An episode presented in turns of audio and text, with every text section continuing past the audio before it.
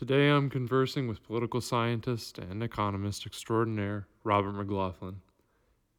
Robert has no shortage of wit and insight into modern political and economic divides that America faces in particular. Do you think we should have Joe Rogan on the podcast?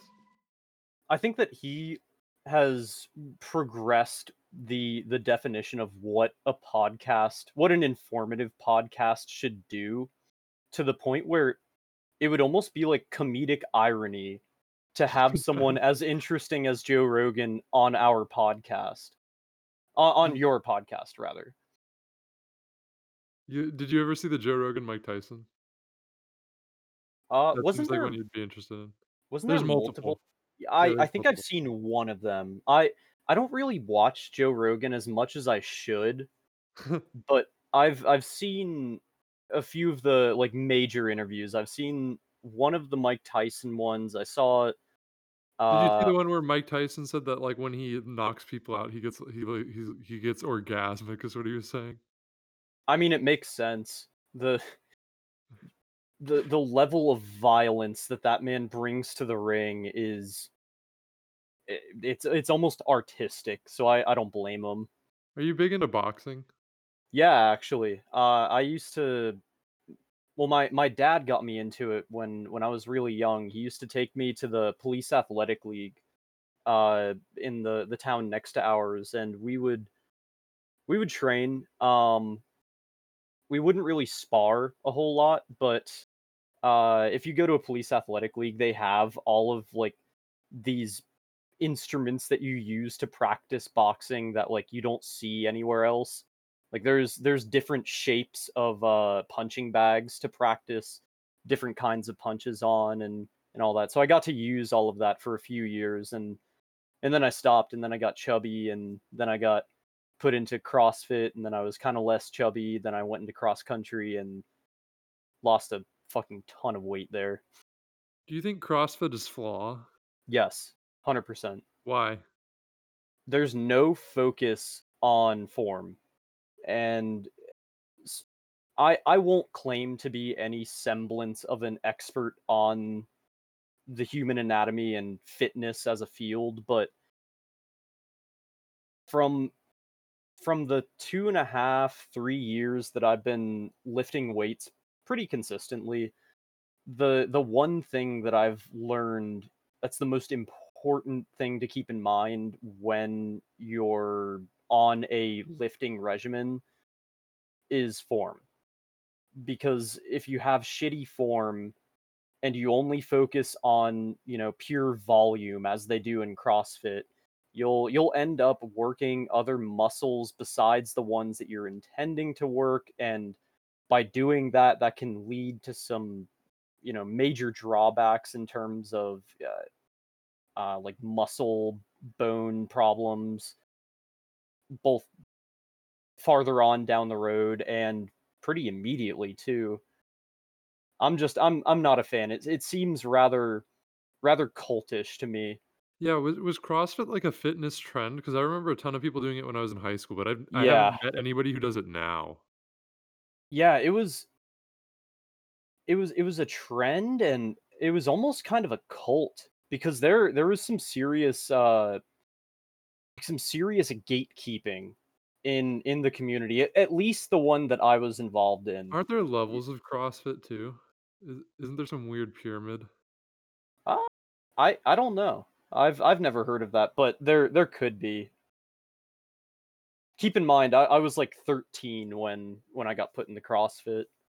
Was I guess I guess the way that CrossFit appeared to me for, as like an outsider was it almost looked like a pyramid scheme because I remember tons of people who did CrossFit in my high school trying to recruit me or something because they would get some like they'd get some like membership perks for recruiting me. I'm not sure if that was like a like a Fort Myers thing. I I don't know about that scheme in particular, but I I do remember that at at my gym, nothing was free. Like Hmm. it, even down to the the fact that they didn't have cups for you to uh like pour the water from the cooler into you had to bring your own you know water mugs and and whatever everything everything was for profit there. Uh, you know, they they would they would try and sell you like electrolyte mixes. They would try and sell you uh like cryotherapy they would try and sell you just all of this stuff I was gonna say electrolyte mixes and and and, you know, sports water bottles is, like, typical for, like, regular gyms, but I I wasn't ready for the cryotherapy. Yeah, oh yeah. That's that's one thing that I really kind of liked about CrossFit. Probably the the one thing that I liked most about it was that they they were pretty early to the bandwagon on recognizing the benefits of cryotherapy. What what are the benefits of cryotherapy? I still kinda see it as like a like a weird sci-fi way So of, uh, relaxing. while while I've never uh, gone through cryotherapy, I've had a number of friends go through it who have had these really serious injuries as a result of physical activity, whether it's you know torn ACLs or dislocated shoulders and whatnot. I from from what they've told me, the the process of cryotherapy for them really really it it eased their pain and through like a what what might be chalked down to a um placebo effect kind of helped them recover faster. Really? So so, like, Yeah. eh, does it have similar effects to, I guess, like, the absolute reverse? Because I know there's, like, proven health benefits for, uh, like, stuff like saunas and and that sort of thing. I I would say so. I I don't really know too much about it though. I've I've been led to the conclusion that there are at present more benefits to it being available than not. Right. However, it is crazy expensive.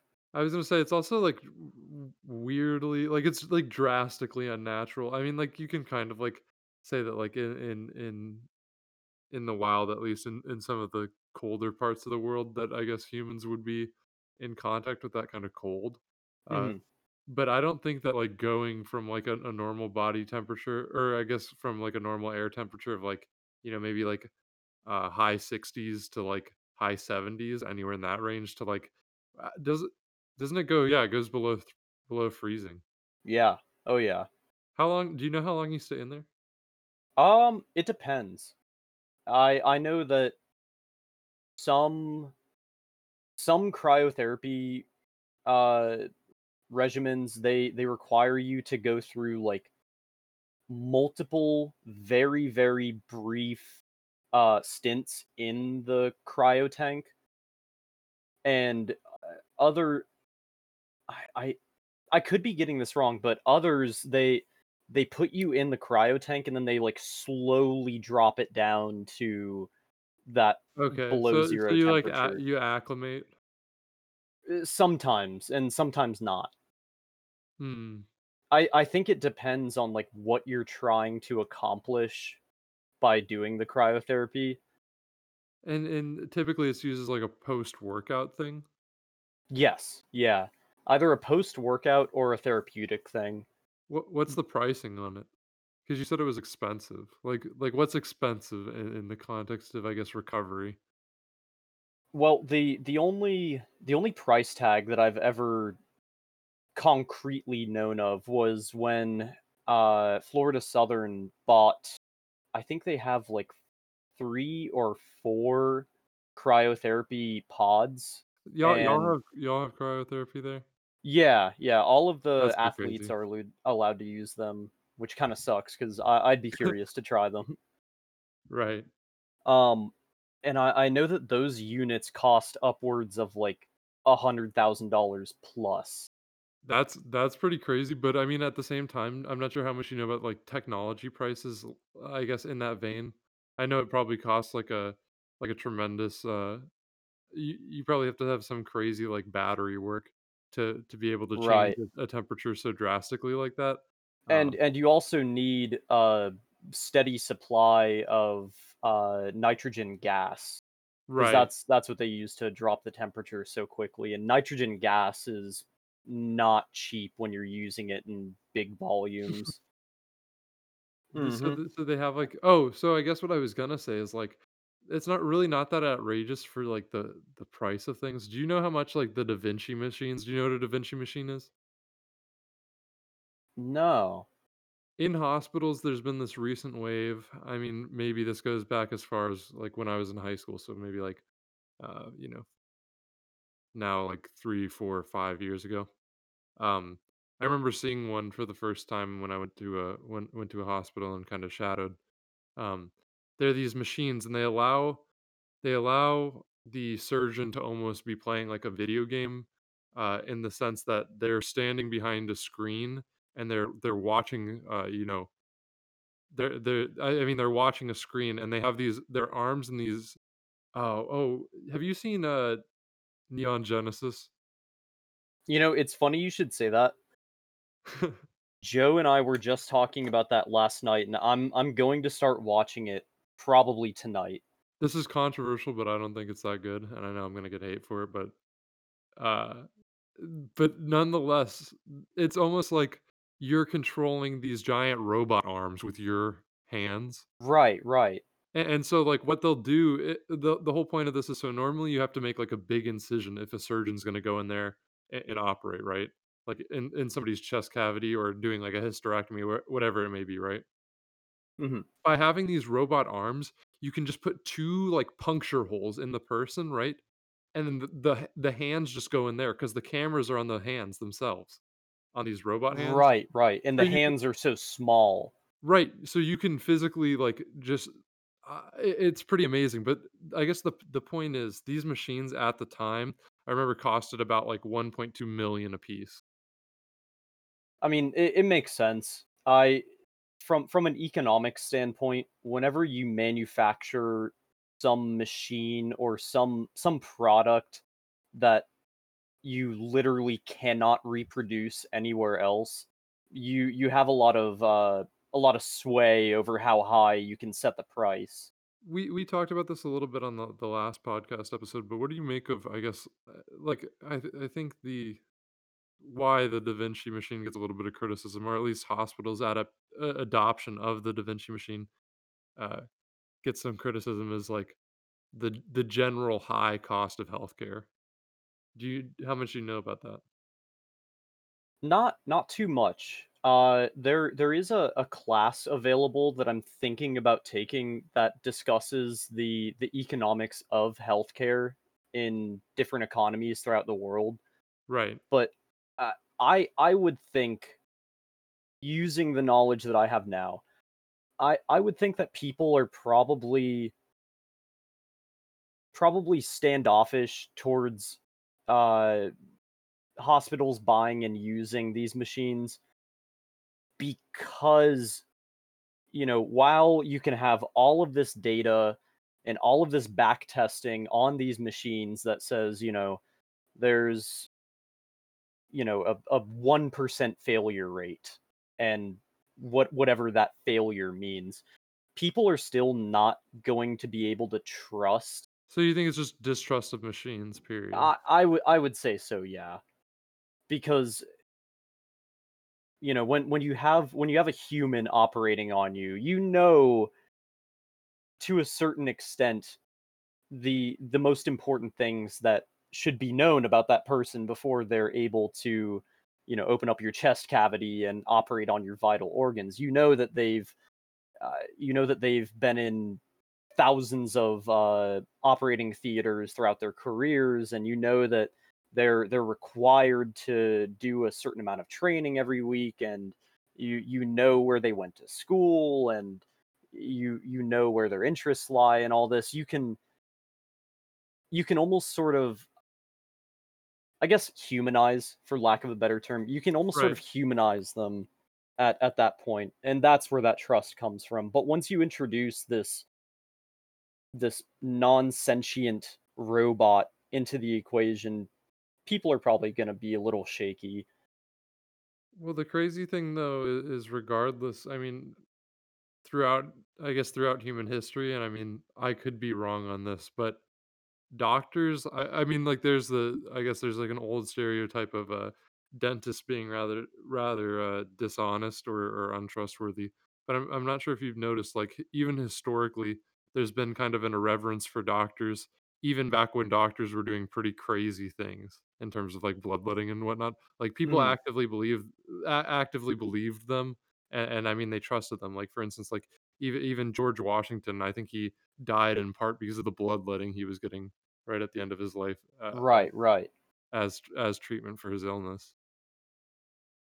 So, I I guess the point is, like, I I I think there's kind of a I mean, not not that doctors today are comparable to, like, the doctors of old per se, but I think there's a a blind tr a a blind trust for sure. I mean, like uh, but at the same time, how can you expect, um, like, people to evaluate, like, an entire system that they don't understand? Like, even even when I have seen medical procedures, I like, I still don't know what's going on, and I've, like, heard the terminology and a and whatnot for a long time, and that's not to say that doctors don't understand, I'm just saying it's a it's a very, uh it's a very it's a very hard, I guess, class of of of, um, I guess, it's a hard class of job for people to evaluate because it's so far what people so far from what people experience on a daily basis. Right, and it it probably has to do with, eh, the the human psychological reaction to strangers. I mean, it's it's essentially the same the same idea as being uncomfortable with letting a stranger into your house. Only Right. instead of letting the stranger into your house, you're letting the stranger into your body. Right, but the crazy thing is, like, we have such an irreverence for doctors, and I'm not saying we shouldn't because, you know, I have a lot of respect for doctors, but I guess in the US culture, we have such a respect for, uh, doctors, they did some, like, psychological studies, and, like, if you do things like I think one of the studies that I read about was, like, if you put, like, lab coats on on people, like doctors' medical lab coats, uh, and you have them take a standardized test, and you and you tell these people that these are doctors' lab coats, they do, like, marginally better on this test. Huh. But a and and, uh, by the same token, if you tell them it's like a a like a painter's, uh, coat, they do they do worse on the test. Which is wild. So, like, there I I think there's, uh, such a such an irreverence that we have for doctors that, like even just us kind of in that imaginary, uh uh, doctor disguise, for lack of a better term, um, it still leads us to physically or I guess psychologically change. Right, right. And that's the these are things that can't be changed by any sort of policy or, you know, any any sort of organization. Human psychology can't be artificially manipulated. It it has to be allowed to evolve over time because there's no other option. Right. And and I mean, as far as human psychology or human psychology being kind of manipulated, uh, over time, how how do you think that kind of ties in with, uh, general politics in the United States, if it does? Well funny funny you should say that. Uh, I'm I'm actually in a class right now where we're studying the similarities and differences between campaigns and elections throughout the past, uh, 170 years. And Okay. If if there's if there's one thing that I've learned thus far, it's that human psychology over the course of 170 years does not change. Right. Humans uh humans will always react in a pretty predictable way to political campaigns as as a function of the environments that they were raised in and the values that they have. You can you can change you can change the time, and you can change the technology, and you can change the mediums by which politicians and candidates communicate with the electorates but that that will never change the fact that this is this is a transaction between 2 people, between the candidate and the individual voter. And so in that, there are there are certain tenets that political scientists believe don't change over time and these these tenets shape the the environment in which an election and the study of that election will be done and it's the Right. rules the rules binding the election the reality of the election the strategy of the election and the electorate itself these these things might undergo minute changes but they all they all impact and have impacted uh, the the ways by which voters react to certain things in the same way over the past 170 years. S so can you give an example of of one such, I guess, factor Sure, has sure. I mean, yeah, yeah. So I I mentioned I mentioned these realities and I keep mentioning this 170 year mark and and you might say well the the United States has been having elections for far longer than 170 years but not in the way that we have elections now. 170 years ago was eh, the the benchmark, I guess you could call it, the the creation of a benchmark that cemented the different processes that presidential elections in particular would interact with until now. And that wh is the election election yeah, which the election was 170 years ago? the election of Andrew Jackson. Ah, Andrew the election of Andrew Jackson marked the beginning of the development of the modern campaign as we know it. Because prior to Andrew Jackson's campaign, there were a number of pretty ancient and barbaric laws in place regarding you know who could vote and who couldn't and this isn't even touching on the impact that freeing the slaves had later on in that century. So prior to Andrew Jackson's election you had to own land and you had to be literate and you had to vis-a-vis be wealthy and white in order to vote and in order to interact with politics in America. this is this is all pre-women's suffrage too, yeah? Yes, yes. And so there there were some laws that were changed uh, in the years leading up to Andrew Jackson's campaign, and really, he say say what you will about the man. He he may have been the the purveyor of genocide against the Native Americans, and he may have been an incredibly racist individual, but either intentionally or not, he transformed American democracy, and and here's how. So Andrew Jackson tried to run for president prior to his election, and Right. his opponents started to criticize his background. They they started to say things like, "Well, you know, we we don't know where he was born. He could have been born outside of the US territories. So what qualifies this guy to to run for president?" And they they started to make ad hominem attacks against his family and you know, there there was Right. newspapers being circulated that were propagating the idea that his mother was a prostitute and things like that. And that gave way to the sort of shit talking approach to presidential elections that we're seeing now and that we have Yeah. seen in the 170 years since this election. And so Andrew Jackson, he he came to learn that this idea could be manipulated to help him get into office.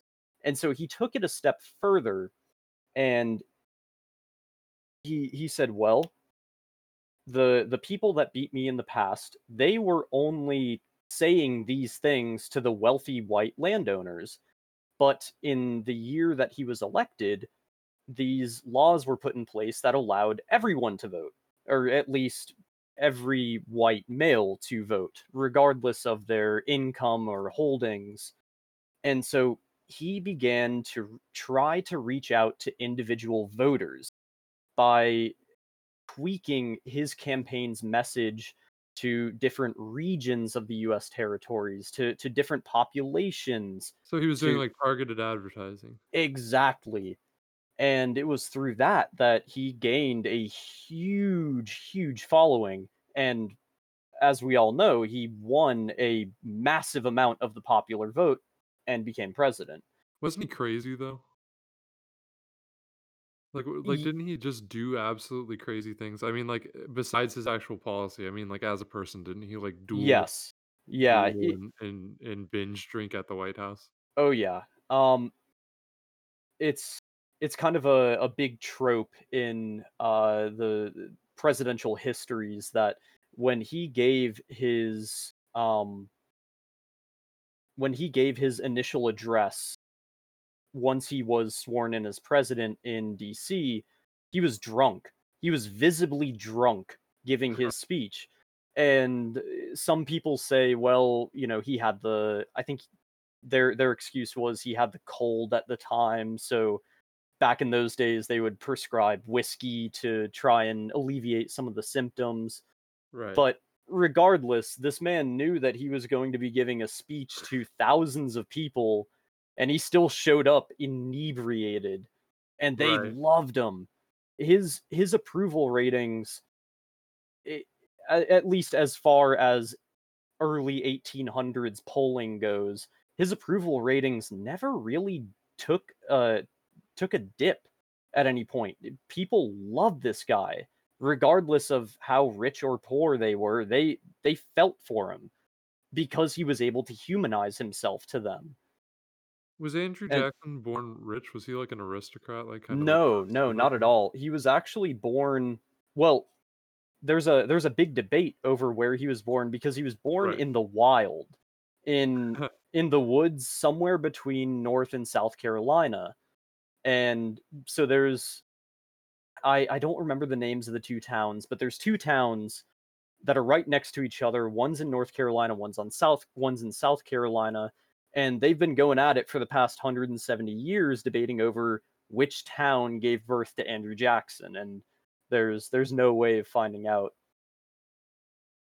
Gi given today's, I guess, political climate, would that even be a bragging right? N not particularly, no. Yeah. I mean, in South Carolina, maybe, because they're, uh Oh, yeah. without without being too verbose, they're they're a few decades behind the times in terms of, uh, social equality and Right. things like that. What do you think about I mean, I'm not sure how how far you've gotten in terms of the elections, uh, temporally. What about, uh, you know, election of '60, uh, '68, and '72? Uh, election of '60 was Johnson, right? Ooh, it might have been Johnson, but I think it was, uh, uh well, I mean, it was technically, it's, uh it's, uh, Or no, sorry, it's Nixon beat JFK. JFK. yeah, yeah, yeah. It was JFK versus Nixon. And okay, so you said 1960, 1964, Nope, 1968 and and, uh, 1972, because I I don't think the 1964 was like a a real election in the way that Right, right. because it was it was more so, uh, it was Nineteen mo sixty-eight was Johnson's reelection, and 1968? 1968 Yes. was, uh, Nixon v. Wallace versus, uh oh, man, who was the candidate? Humphrey, maybe. Okay, okay. 72 is, uh, Nixon versus McGovern. Right. So, Nixon is a very similar character to Andrew Johnson in in terms of he ethically and morally, a lot of people disagree with what he what policies he put forward as president, you know, as we all know, he enacted the war on drugs in order to reduce the amount of minorities and political dissidents that could vote against him Right. in in the next election. Um how however, there is one major thing that he contributed to the modern political process that, for better or for worse, we can't go back on, and that is the proliferation of politicized news. Yeah, he he attacked the press, didn't he? And, uh, especially his, uh, Yes. president. He, uh, I believe, he was actually the first person to ever use the term fake news.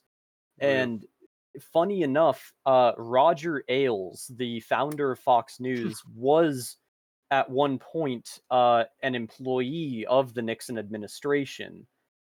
I'm I'm not sure in what capacity, but I know that while he was in the Nixon administration, he was able to document the ways that Richard Nixon would uh, sort of flame up the press and use their their use their own methods of journalism against them, saying, "Oh, you know, you're you're trying to attack me for such and such reason," and through through the Nixon administration, the modern idea of Fox News, CNN, MSNBC, those those ideals were born.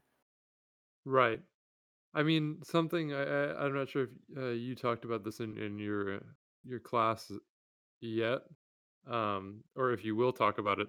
I'm taking a class like j- simple, like it's only dedicated to Watergate. But I mean, of course, in learning about Watergate, you have to learn about like all the characters, I guess, Right. associated. Um, and one of the things we've talked about a lot is, uh, and and this is al- this also might get a little bit of hate. So the the 60 election, uh, JFK v Nixon, to put it to put it simply. Um, there were a lot of dirty tricks by the Kennedy family. If you look back, uh, and I can I can send you a, a good book on, on it that I've been reading. Um, in any case, Nixon lost, uh, kind of playing by the rules in the 60 election, and so really, I think what you see is you see Nixon say, uh, you know, Nixon was the vice president of a of an incredibly popular president of Eisenhower. Um, and then you know Nixon fails to be elected in part due to uh, some dirty campaign tactics, um, uh, s- some some downplaying of uh, Nixon's, I guess, role in helping the uh, the status of civil rights in the United States and so on and so forth uh, hmm by JFK. And so I think really that's the event that causes Nixon to go sort of eh, you see in the 68 election but obviously in the 72 election too uh, go the complete like paranoia route uh, Right. i mean like he he, he really uh, really post jfk after he lost that election that's when you really see him gain like the the hatred for i guess what he calls the liberal media um, during that time like for instance uh, the coverage of him after the first televised presidential debate uh, was rather negative um, even though in in the long term historians have looked back at those debates and uh, some of them have said that for all intents and purposes of of, I of I guess uh, like logical argument we don't really have this style of debate anymore. I'm sure you can talk about that too. Um, nixon w- won those debates uh, by some accounts but the way it was covered at the time um, the i mean as you probably know the the kennedy family was like incredibly powerful um, Right. in, in politics at the time, and that just really gave uh, Nixon a distaste for the the political system. And you know, if you can't beat him, join him. And he played dirty than dirtier than maybe every every other political every other president to the to this point. Um, yeah, maybe maybe you'd like to talk about that. What kind of what kind of um, dirty dirty campaign tricks have been tried? I don't know recently because it seems we're, that we're evolving to a, or devolving to a point of just using, you know, more ad hominem attacks. I'm not sure if you watched the debate last night. I I did actually.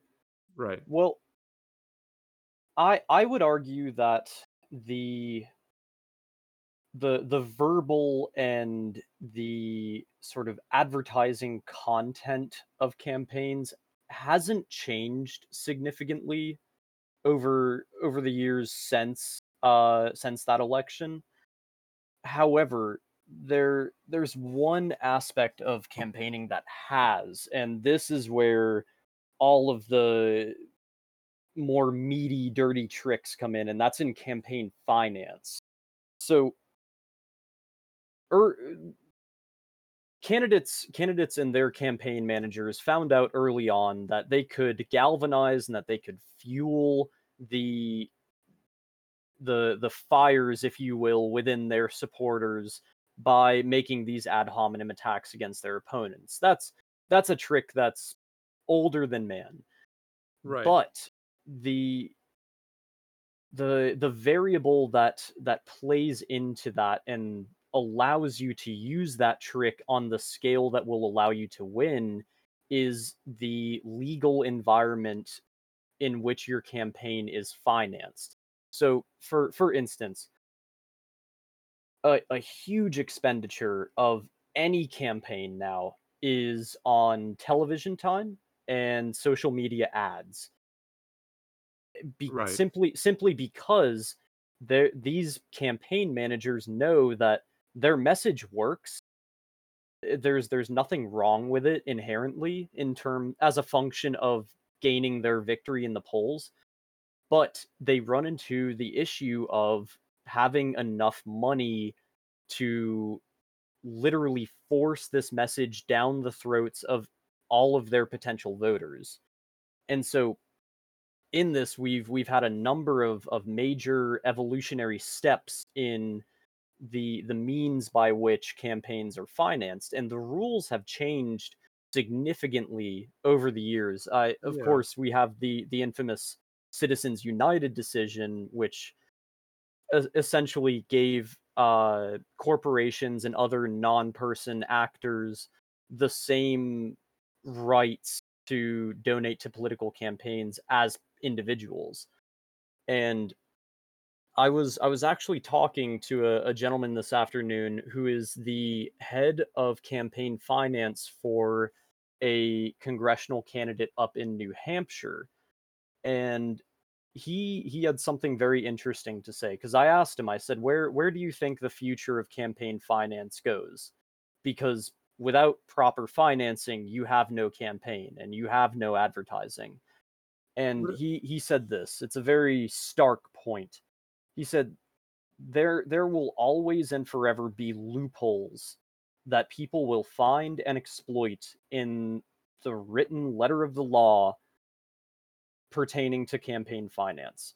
And through that for example in new hampshire where he was running this campaign there's a loophole that essentially allows an individual to create a fake limited liability corporation donate the uh the FEC maximum amount which is $2800 to a candidate and then that person can just make another fake LLC and do the exact same thing and there's nothing wrong with that in the eyes of the law.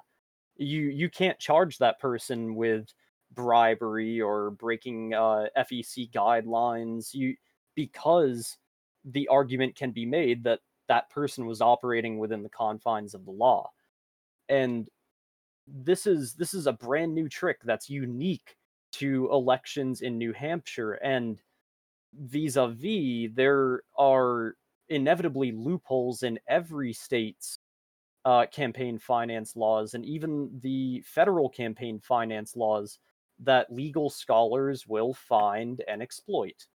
But And but what so does all this what does all this mean for like the so you know this might be um I hope this doesn't get conveyed the wrong way, but what does all this mean for the the poor man's candidate, so to speak? So uh the the grassroots fundraiser, and I'm not talking like I mean Bernie Sanders might be an example, but I'm talking about like even lower than Bernie Sanders, like somebody who really tries to accept no donations except those from actual people who do it in like a uh, like a fair manner. So you know we talk about like like you were saying, there's nothing wrong with it in, in the eyes of the law, but there are some candidates who right. try to try to only raise their money in like ethical ways. I I think the the decision of a candidate to go with the grassroots approach it's it's very unique to the environment in which that election is being held because we look at uh, the election of AOC to Congress. Her her entire campaign was grassroots. Right. She would personally go and walk throughout uh, her her district in the Bronx and talk to individuals about her policies and eventually, you know, maybe they would give her money, maybe they wouldn't and she did all of this through the uh, back office of the bar that she was working in at the time. And a lot of people might look at that and say, "Oh, why why doesn't everyone do that?" Well, people by and large in New York have more disposable income than people in bootleg Arkansas, for instance. And so there there comes a point if your district doesn't have the means or the willingness to uh, support your grassroots campaign that you need to be open to the idea of accepting donations from larger non-person actors like uh, political action committees and uh, victory funds and and things like that. Do you think that corrupts the process, though? Uh, I guess of uh, a candidate serving the people in a utilitarian sense. Like, so you have, um, I, I guess, I guess the most kind of baseline way to put it would be, so you have a candidate that's supposed to serve, you know, uh, say a hundred people, um, but in a, uh, but in actuality, if they go up based off of uh, kind of the disproportionate influence of of money, they might be serving the interests of, of three of those n- 100 people and uh, neglecting the policies of the 97 other or the the policy desires of the 97 other just because there's that disproportionate influence of wealth on the campaign. Well, in in the days of old, yes, that that would absolutely be true. Uh, for for example, you look at the election of uh, William McKinley to to the presidency in I believe it was 1904, and his campaign was sponsored almost entirely by three men, and that's John Rockefeller, Andrew Carnegie, and J.P. Morgan, because his opponent was essentially the early 1900s definition of a socialist. He wanted to crack down on the trusts and he wanted to raise taxes and and all that jazz. And there were no restrictions on how much any individual could give to a campaign. And so these three guys just got together and they literally bought his victory to the White House because there was no way that the opposing candidate was was going to come close to the amount of resources at McKinley's disposal at the at the time that they were running. But Right. that that has changed drastically since then and with with the advent of uh you know electronic donations that are you know easily monitored by the Federal Elections Commission and with the advent of uh, maximum caps set on the amount of money that any individual or non-person actor can give to a candidate, I I would say it would be hard for hard if not impossible for a an interested party to buy a candidate as as you're suggesting because in order to do so they would have to go out of their way to perform some really suspect act like maybe taking advantage of that loophole in New Hampshire in Right. in order to donate enough money to garner some political capital with that uh candidate Hmm. What do you think about kind of well, speaking of, I guess, pandering to certain political issues by, I guess, by a constituency. What do you think about kind of the election cycle uh, this year, kind of after COVID hit? Because things did change pretty drastically in terms of, I guess, definitely the talking points as we saw last in last night's debate. right right so looking looking at broad strokes and then moving moving our way towards the more minute details of the impact of covid we there there's a number of things that haven't changed.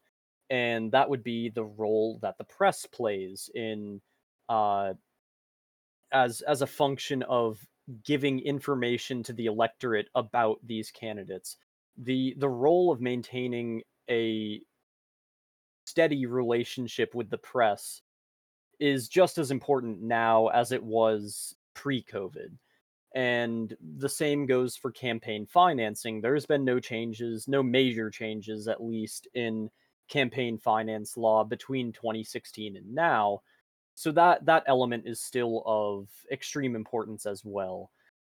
Now the the change that both the the presidential election and the all of the other smaller elections throughout the country have undergone is the this sort of shift from you know televised advertisements and uh, you know radio broadcasts and whatnot to social media. There there has never been a time since the the advent of Facebook and Twitter and Snapchat and all that where candidates have been more hard pressed to maintain a relationship with their voters through social media Right. than now Right. Like, because did did you see did you see this is you know semi off topic, but it might be of interest to you. Did you see AOC playing Among Us a few days ago? no I didn't but that's That's yeah, she got huh. like it might have may- might have been like half a mil viewers. was it on like Twitch or something? Yeah, yeah, no, it was on Twitch. What? I know, right? So That's I think that's I think that cool. I think that's I think that only gives you know credit to your point. Or I mean, I'm I'm sure you know of like the more the more benign examples of like uh, A- AOC just provides a great example because she does it all the time. But like I guess going live on Instagram and and uh, doing things like eating dinner while talk Right, while talking to her followers. So Well, I let guess me let me ask yeah, you this. Do you do you know if she won? Ooh, I don't. That that would that would be of interest if you could find that out. I I'd I, I'd be intrigued to know what uh what her approach to a game about deception is. Right. That you know what? I, I I'd have to I'd have to watch. I only tuned in for, you know, like 2 minutes because it was it was popping up everywhere and I got and a clip got sent to me and I was like, "Is this real?" Um, but nonetheless, I guess I guess would you consider that to be like an an well, I mean, not that video games are like an example of social media inherently, but Twitch is uh, to a certain extent. What do you think of what do you think of that kind of now now we see obviously if you go anywhere, whether it be like Instagram or Snapchat or I mean, I don't really use Facebook too much, but I have just seen like election ads, you know, no matter where I go. What do you think about this different type of involvement that's more like uh it's almost like a town hall. Right. I I I think that that's the the advent of the, you know, the Zoom town hall Right. is a very natural and honestly predictable reaction of candidates to the reality that COVID has placed on their campaigns. So through hosting these town halls and through mm, excuse me, and and through their increased involvement on social media, they're they're simply trying to uh, adhere to one of the main tenets of running a successful election, and that is to be as close to the individual voter as possible. I mean, even down to you know knocking on doors in the the pre-COVID world. If the the more human that you can, or the, rather, the more humanized you can make your supporters view you if if if that makes sense. Th- that the the more the more human you're you can make your supporters view you the more likely they are to understand where you're coming from when you make the when you when you forge these pos- these policy positions that you're running on. And that at, at the end of the day uh with the election of Donald Trump in 2016 being a prime example people might not even agree with the policies that you're putting forward but because you appeal to their their very human nature and they can look at you and say yeah that's that's a real person he's he or she has been you know down in the ditches and he or she has experienced the the bliss of victory before in their lives i like this person I, this is a person that I can trust. it kind of goes along with uh, what what we were talking about earlier with the uh, Da Vinci machine. If if a candidate appears as simply a, a robot spewing these these policies that a, a think tank thought up for them, odds are people are going to view them as a robot and they're probably not going to vote for them, even if they agree with their policies. Do you think this is all kind of more of a shift? I mean, in the sense of so the way I think hmm, do you think this is all more of a shift in the way that Americans kind of perceive fame? I I think as a broader a broader issue because now we see that celebrities are expected to be uh like I guess more and more human. I mean, like obviously like the Mhm. whole the whole Ellen debacle showed uh, that pretty clearly. But I mean, even if you go back, you know, to the '90s, you had you had celebrities. Uh, if you consider him a celebrity, like Stanley Kubrick, uh, you know, somebody who was uh, profoundly famous and, and also admired, um, but who was just like a like an awful person uh, to be around for a lot of people. Right. But that's almost what you saw with politicians going way back when. I mean, like uh, John F. Kennedy and, and Richard Nixon are both great examples. Like these are people who are, you know, they they don't necessarily try to appeal to that humanness that we see now.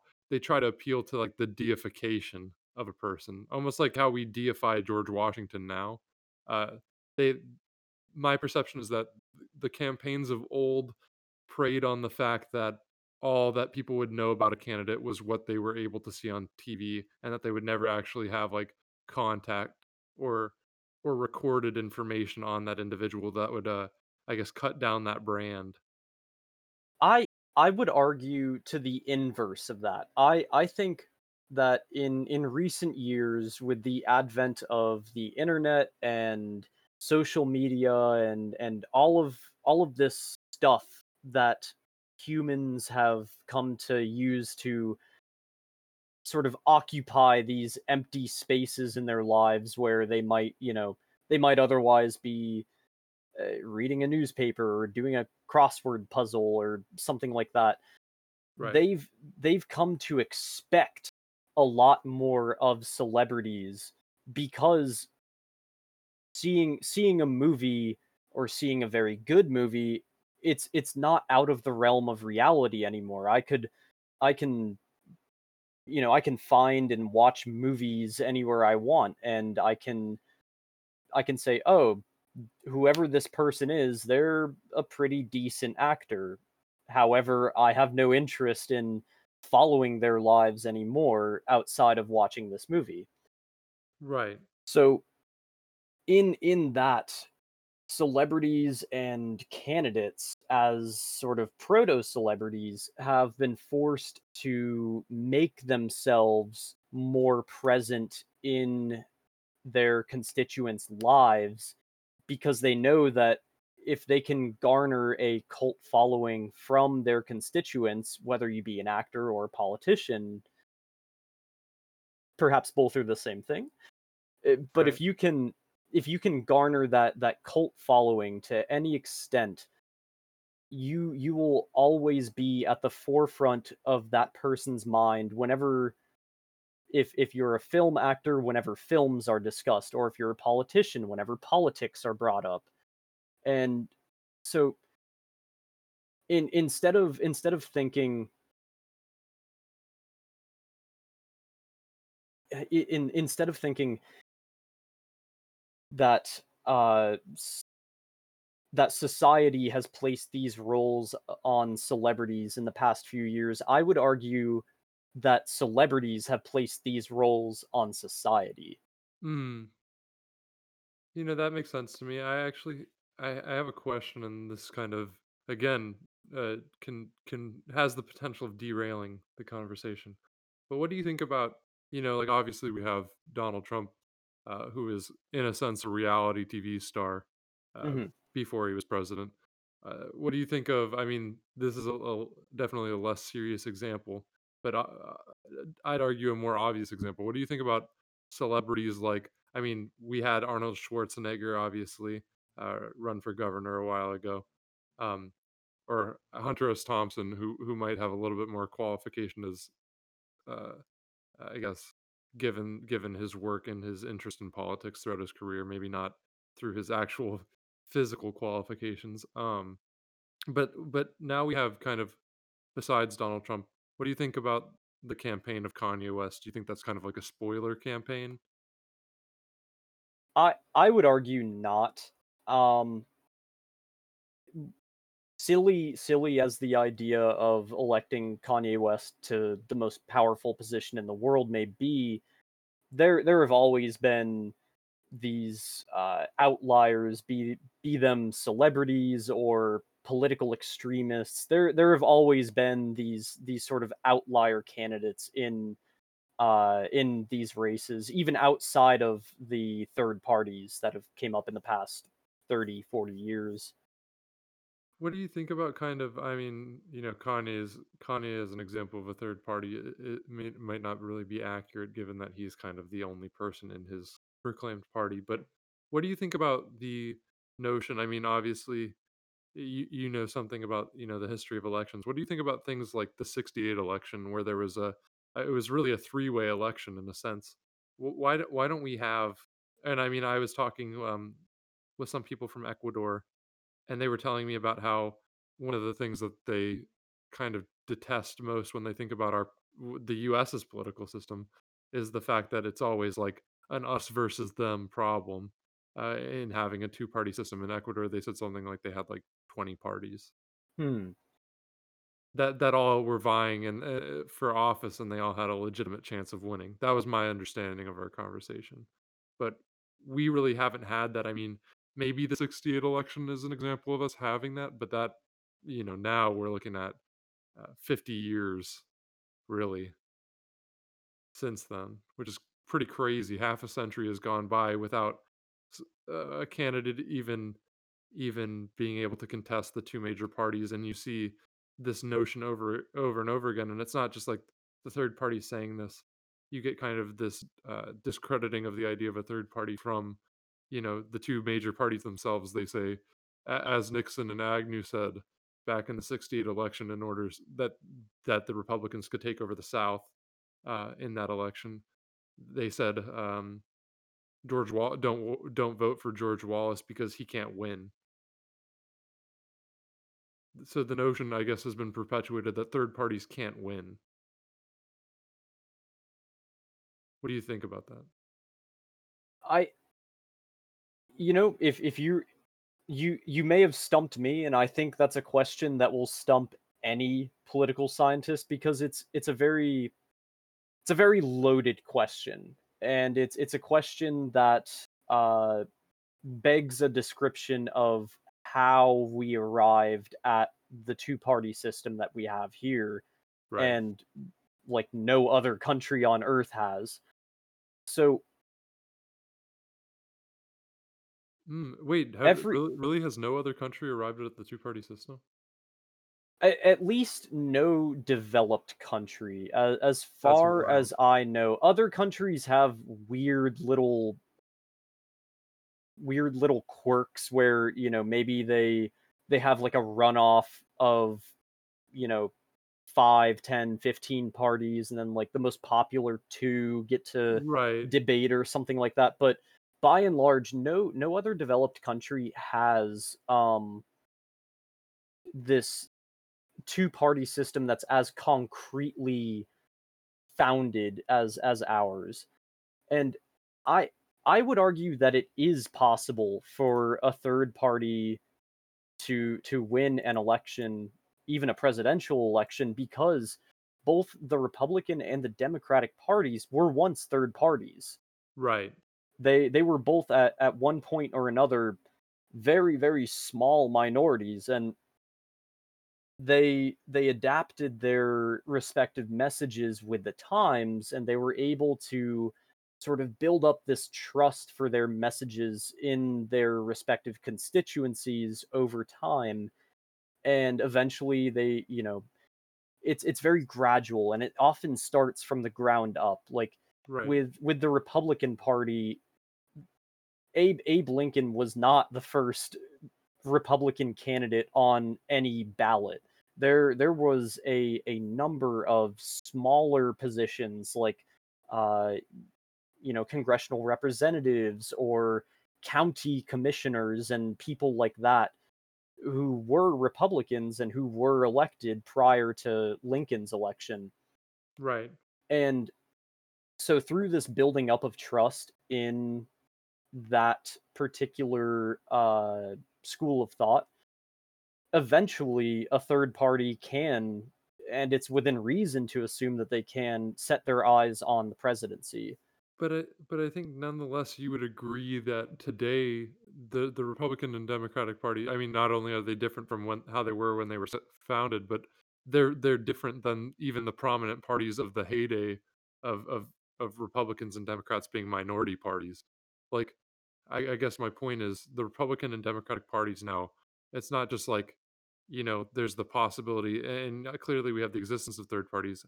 I guess my point is that Republican and Democratic parties now seem at least so powerful in their reach, and it really seems like the the narrative has been perpetuated. Like, don't vote vote third party. I mean, like, there's a common notion of, and I remember watching a a clip of Bernie Sanders saying that that a third party vote uh, in in maybe it was the 80s or the 90s when he was saying it, but he was saying a third party vote isn't a waste. And then there was a, a another clip of him in 2016 saying not you know not to waste your vote on a third party.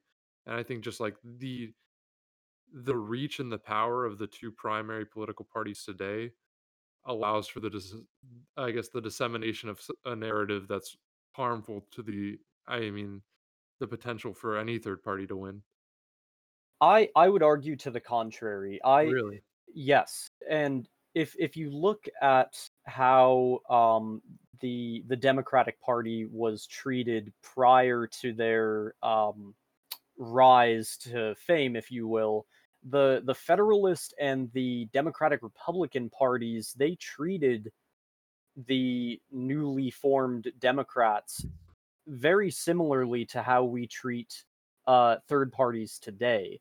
And don't get me wrong, this this isn't to say that I think that the third parties shouldn't be allowed on the debate stage. I think they should.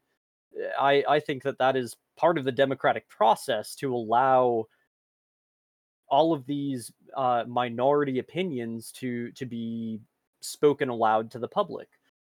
But there's there's always been gatekeeping in politics Right. from and and this this isn't something that's ever going to change because it's just part of human nature. If you have power you want to hold on to it. And it's it's been that way from the roman republic all the way until now.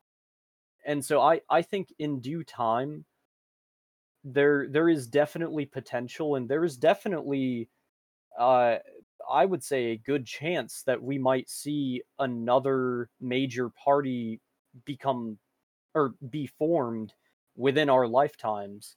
Yeah. Eh, I I think that because I I was once uh, a member of the libertarian school of thought, and I I've I'm no longer a, a member of that Right. school of thought, but they'll they'll always argue, you know, that this this gatekeeping that the Republicans and the Democrats are uh, enforcing on the libertarians is wrong, and that you know they they should be punished for their malfeasance to the democratic process and and all this jazz. But at the end of the day, not a lot of people agree with the libertarian school of thought, and that is what's keeping them back. That that and the same goes for the Green Party. I if if if a person with a college education, with a basic undergraduate education can dismantle the ideals behind the libertarian platform, then maybe I think they need to reevaluate their positions on policies and how they approach their their school of thought of, you know, everything being free market. Right. What do you think about I mean I I just maybe it's maybe it's my background coming from kind of like a a place that more looks at like kind of behavioral analytics. Uh what do you think of I guess maybe you say it was this way before, and it's my limited my limited scope of knowledge and hearing about how other countries really don't have this system. hmm Uh, but do you think? I mean, I really was. I talked about this the other day. Um, every war, at least when you kind of look at it, there's really the typical war, especially civil wars. They're always t- they're always double sided, right? There's like there's two sides. There's not really like three sides or four sides and whatnot. And I guess what I'm trying to say is the bipartisanship, I, I guess, lends itself especially well to, I, I guess, what sociologists and psychologists would call like an us versus them uh, dichotomy and, and hmm and breakdown. And, and I mean, like that was very obvious on the debate stage last night, or I mean, even the last time, uh, the the the first debate. Sure, sure. Like, I I'm not sure, uh, what are your thoughts? Do you think that the the the political animosity, uh, now is is unique, and and do you think we're getting towards a boiling point, or is that not for you to say? Well, there's there there's two there's two arguments in political science that people adhere to when it comes to the topic of how divided politics are in today's day and age. From the from the consumer standpoint, if you will, I I would agree that there's never been a time in which uh people have been more divided with each other on the basis of their political alignments. And Right. I I think with without having a background in psychology and sociology, I I would tend to believe that that division is attributable more to other extraneous uh actors in the political arena than the two parties. So and, and that's because if you if you turn around and you view this from the party perspective, nothing has really changed there there's been the the messages that they put out today and the same uh you know elevator speeches that candidates give today about you know the other guy is a scoundrel and here's why. That that hasn't changed over the past 170 years. That is that has remained the same.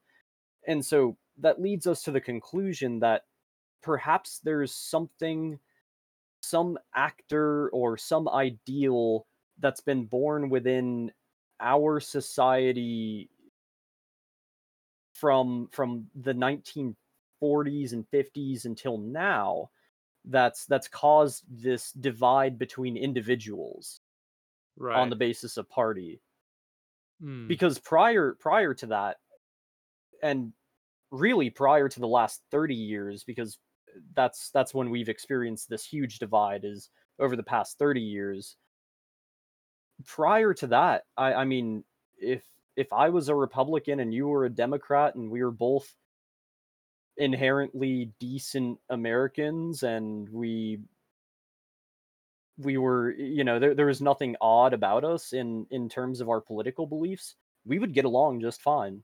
And there's there's actually a statistical metric that um they I don't know who they is, but right. that that they've been using uh to calculate how divided people have become over the past 30 years.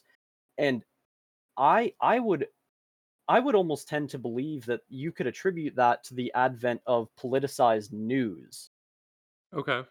because back in the day when when you received any form of media that was very obviously tilted in favor for or against a candidate you you knew that that was coming from straight down the pipe from that person's campaign but now the the line is is not so clearly drawn because Right. you know say say that I'm a republican and I'm a big trump supporter I I wake up in the Republican, isn't it? morning and I'm making my breakfast and I turn on Fox News so that I can see what the weather is going to be like today. And of course, I find out what the weather is going to be like today, but I also receive this little tidbit about the the latest tea on Joe Biden's son. Right. And and so it, through these little these little cookie crumbs that the politicized news sources have been dropping into the laps of the uh, democratic consumers, I think that has served to divide Americans more than any other variable has. Hmm. What do you think, I guess, kind of following the lines of division, what do you think divides uh, I mean, earlier today I was talking with somebody about uh, there's there's a particular I guess we talk a lot about in America the wealth divide. Uh, hmm a- and, you know that divide that divide also kind of applies not only to wealth but wealth as a correlative uh, quality of life. What do you think kind of differentiates the quality of life in the United States from you know the quality of life in, in say I don't know the EU or Japan? I mean the EU is a broad area. I I think that a a good way to sort of channel into this next segment is to to discuss the the role that economics plays in in both such grandiose ideas as the divide of the quality of life between America and the EU, down to the very minute details that people don't really notice but engage in in their everyday lives. And so Okay. I'll, I'll I'll begin by discussing the point that economics it isn't the quote unquote dismal science that people think it is. Huh. Eh, rather, I I've come to see it as a unique blend of psychology, statistics, and history that's that's helping us understand why people make the decisions that they do. And some people might hear this and think, well, personal decisions, that's that's more of a psychology thing, but but no, I I'd argue and it is quite true that psychology studies the composition of the human mind and the conscious state and what factors might affect the human experience in that regard. And economists, rather, ask key questions like why did you choose to have eggs for breakfast rather than a bagel? Or why did you choose to get into a romantic relationship with this person instead of another? Or why why did you wear this outfit out instead of another outfit? That's like that's like that's like investment theory, right, for relationships. Essentially, yes. It's Hmm. my one of one of the first professors that I ever had uh, for economics, and one of the most profound minds that I have ever had the pleasure of speaking to and learning from. His name is Dr. Pete Bias, and he Hmm. he used to, or rather, still does do some very, very, very significant economic research that has placed him in the same circles as the Americans that won the Nobel Prize in economics this year. And he Wait, he was what is what does an economist win win a Nobel Prize for?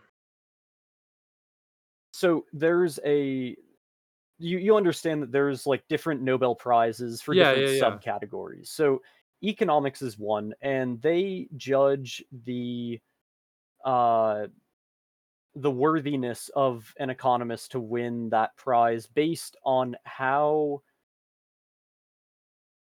how how how much they changed the general view of an economic principle or rather how they've employed economics to better the qualities of life for the the people of the world That's what I'm wondering. So how how do I mean obviously economics has a has a immediate impact in how people perceive things in the way that we interact, uh, especially transactionally. Mhm. So so so I guess to go back to the question like in in what ways is, is the transactional nature in America different uh, than than like you were mentioning like the EU?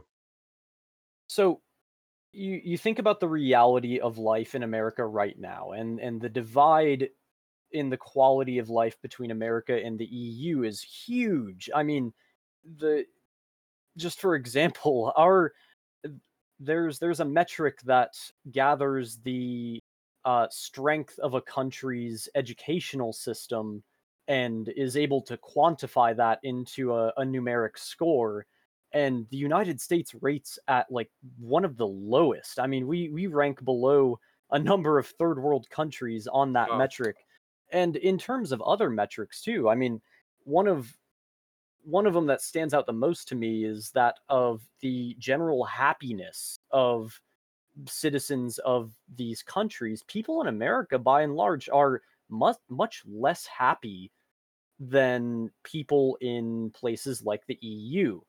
And so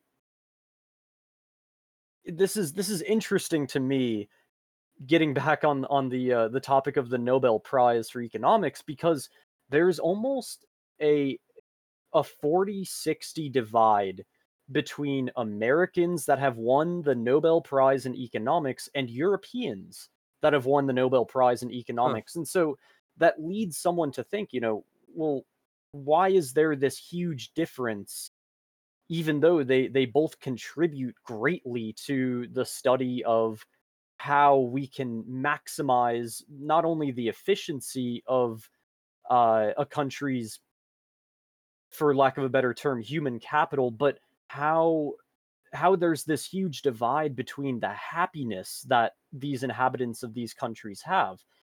And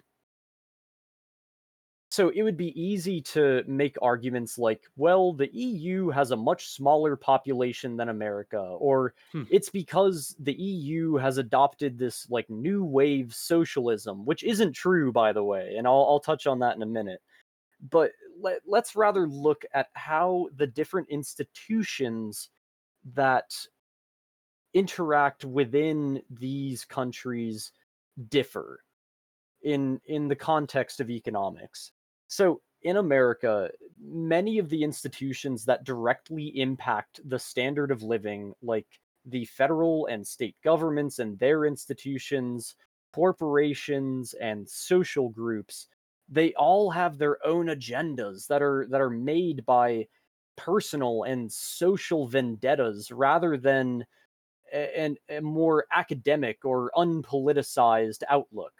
And a, a prime example of this would be to look at the role that the Department of Housing and Urban Development plays in the lives of American citizens. I mean, I'd be willing to bet that most Americans aren't even aware of the purpose of HUD outside of the fact that Ben Carson was the head of it at some point. and if the leaders within HUD were to focus on were to focus their agendas on more academic and tangible goals like decreasing the homelessness rate in such and such community by doing such and such thing based in or grounded in science and economics and statistics instead of simply being an arm of whoever inhabits the White House, we might see more Americans paying off their housing loans and finding more comfortable and convenient places to live. In in the EU on the other hand, institutions that are similar to HUD and things like that, they aren't nearly as politicized as they are in America.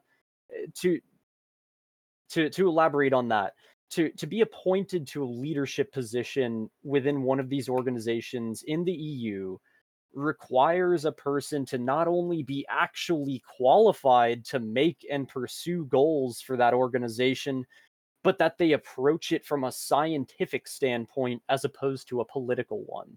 And so I, I mentioned earlier that there's this false belief that the EU is doing well because they're practicing this quote unquote socialism. And that's completely false. And here's why. So many countries in the EU have socialized certain aspects of life that are open to the free market here in America. And with with healthcare being among the most prevalent Yeah. but the decision to do these things to socialize those markets was made get this by the free market and what what the EU and Japan as well Japan's the other big example of this what they have done is really it, it's extremely intuitive and it's it's very very almost troubling that no one else has picked up this uh, system of of doing things is that once every few months or once a year or once a quarter there will be a required meeting of every key politician, every key government department head, and every key businessman in these countries, in which they will not be allowed to leave that meeting until they have developed an agenda that an overwhelming majority of the folks attending these meetings agree to for the following quarter, month, year, decade, etc. And so instead of allowing each individual actor, if you will, to make their own agenda as we do here in America, they f- essentially force all of their actors to agree to a certain set of goals that they think will increase the quality of life for their citizens, or in the case of the businessman, their customers and their bottom line. And they allow these actors to have enough freedom to pursue these goals in the ways that they see best because all of these actors are appointed by a sort of social meritocracy if you will. They Mm, they're all qualified to be speaking on the problems that they represent. And so i- in in short the the quality of life in these other countries is so much greater than that of america because all of the actors within these countries approach their goals by thinking through some very basic economic tenets. Like if we all work together and put our minds to something we can get what we want. Everyone can get what they want. And it's a, a pretty decent example of uh, some some contributions that American e- economists have made. Like Nash equilibrium is a a huge example of that. With without getting into the the minute details of right. you know what Nash Nash equilibrium is, essentially it states that there are certain situations in which it would be very beneficial for uh, the interacting parties to work together or to maybe divide into subgroups and then agree upon an approach to that problem. So instead of approaching the concept of economics with a with a baseball bat like we do here in America, they they approach it with a fine scalpel and they they take care to think about what the potential consequences could be down the road of all of their decisions and and so I've I've said all of this, and and some of the listeners might be asleep by now. So so I'll I'll get back to brass tacks. If if we as Americans want to try to do something to increase the quality of life here, amongst other things like a complete overhaul of our current system of education, we must begin to appreciate the school of thought that economics gives us and I'm not saying that every person should be required to get a bachelor's degree in economics. I'm I'm simply saying that if if we begin to appreciate and understand our ability to choose between one thing and another and what the outcomes of that choice are and if we begin to appreciate the sheer power of working together even though we might not all agree on something economics encourages this this sort of camaraderie. And if we begin to examine that, and if we begin to think like that, we might see some serious changes made to the ways that we live and thrive here in America from the mighty, like, you know, the homelessness situation all the way down to the minute, which is like appreciating the small things in life, appreciating the small choices that that you're given and presented with. And that's that's that's my piece. Hmm. A- and so I guess I guess all of this is to say that do you think that there's a way, I mean, obviously that business can be done, period. But do you think I mean I mean, there's obviously as you were discussing a way that, you know, economics could be understood and harnessed for the better. But at the end of the day, this this kind of devolves in a sense to into a little bit more philosophical uh, conversation. Do you think there's any any sort of way that we can ever reach kind of an ethical consumption Is that is that for businesses to I guess for businesses to collaborate and figure out ways to make consumption more, uh, I guess, ethical, if you believe in, like, kind of a universal ethics or an objective ethics? I I to to a certain extent, and and I can't speak on the the topic of ethics for nearly as long as as Joe can, but I I think that there are certain certain things that virtually all humans consider to be ethical or unethical, like killing another person unless you're a psychopath and you have some Right. mental disability, every human's going to agree that killing another person is wrong. And so there's there's very broad uh situations in which that applies. But getting back to your question, is there a way in which we can regulate and bring about ethical consumption? I would say yes, absolutely. If using using the EU as an example, if if Americans if American corporation if excuse me, if if America were to sort of plan out the free market in the same way that uh, Europe does, where we bring together all of the relevant parties, public, private, and in between, and force them to come to a consensus in in which they have agreed upon a a boundary beyond which our consumption should not pass, I think that's completely doable. And I think that we can do that while still maintaining the elements of free market capitalism that we've made ourselves so famous for. Hmm. Because kind of kind of a tangent, but a, a lot of a lot of people who aren't uh studying economics believe that you know all economists have this consensus that the best market is a is a free market and that there should be like no laws and it's just a, a Yeah. lawless hellscape of you know fra- Yeah. flagrant capitalism it's but libertarianism. right right but the the reality is much different from that um there's there's a general consensus among economists that there is absolutely a need for regulation in the markets. There there is a role that the government has to play in those markets to ensure what you're saying, to ensure that not only the markets are working to efficiently distribute goods and services to consumers and that the consumers are able to efficiently distribute their funds for the firms to invest but but rather they can tailor that approach to their individual country Hmm. and it's it's very easy and we can the united states can absolutely do this without turning into some communist state as many would have you believe Hmm. So so the bottom line is there's a way to, I guess, you know, have a collaboration among various actors of the United States that could, in the end, improve the quality of life for everyone in the United States, you know, without change without drastically changing our economic system.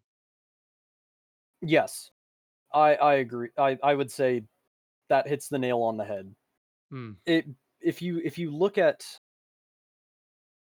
from from a broad strokes perspective if you look at how different communities whether they be communities of businesses or communities of scientists or communities of politicians if you look at how they how they congregate here in america it's all very separate from each other. If you have a, a very important conference of scientists, there's going to be very few CEOs that are interested in attending it. And vice versa. If you have a, a big conference in which, you know, you have major CEOs of the, the banking industry sitting down and talking about, you know, where the interest rate should be going, there's going to be very few scientists that are interested in that. And so if if we were to think up and develop a way in which we can start including people from different communities and different backgrounds in the decision making of science and of economics and of politics, I would say there is near a hundred percent probability that the the quality of life in America would increase. So so in that way, rather than I guess either side of uh, I guess the debate of I guess the debate on mainstream economics would have you believe really the diversity of opinion is a good thing.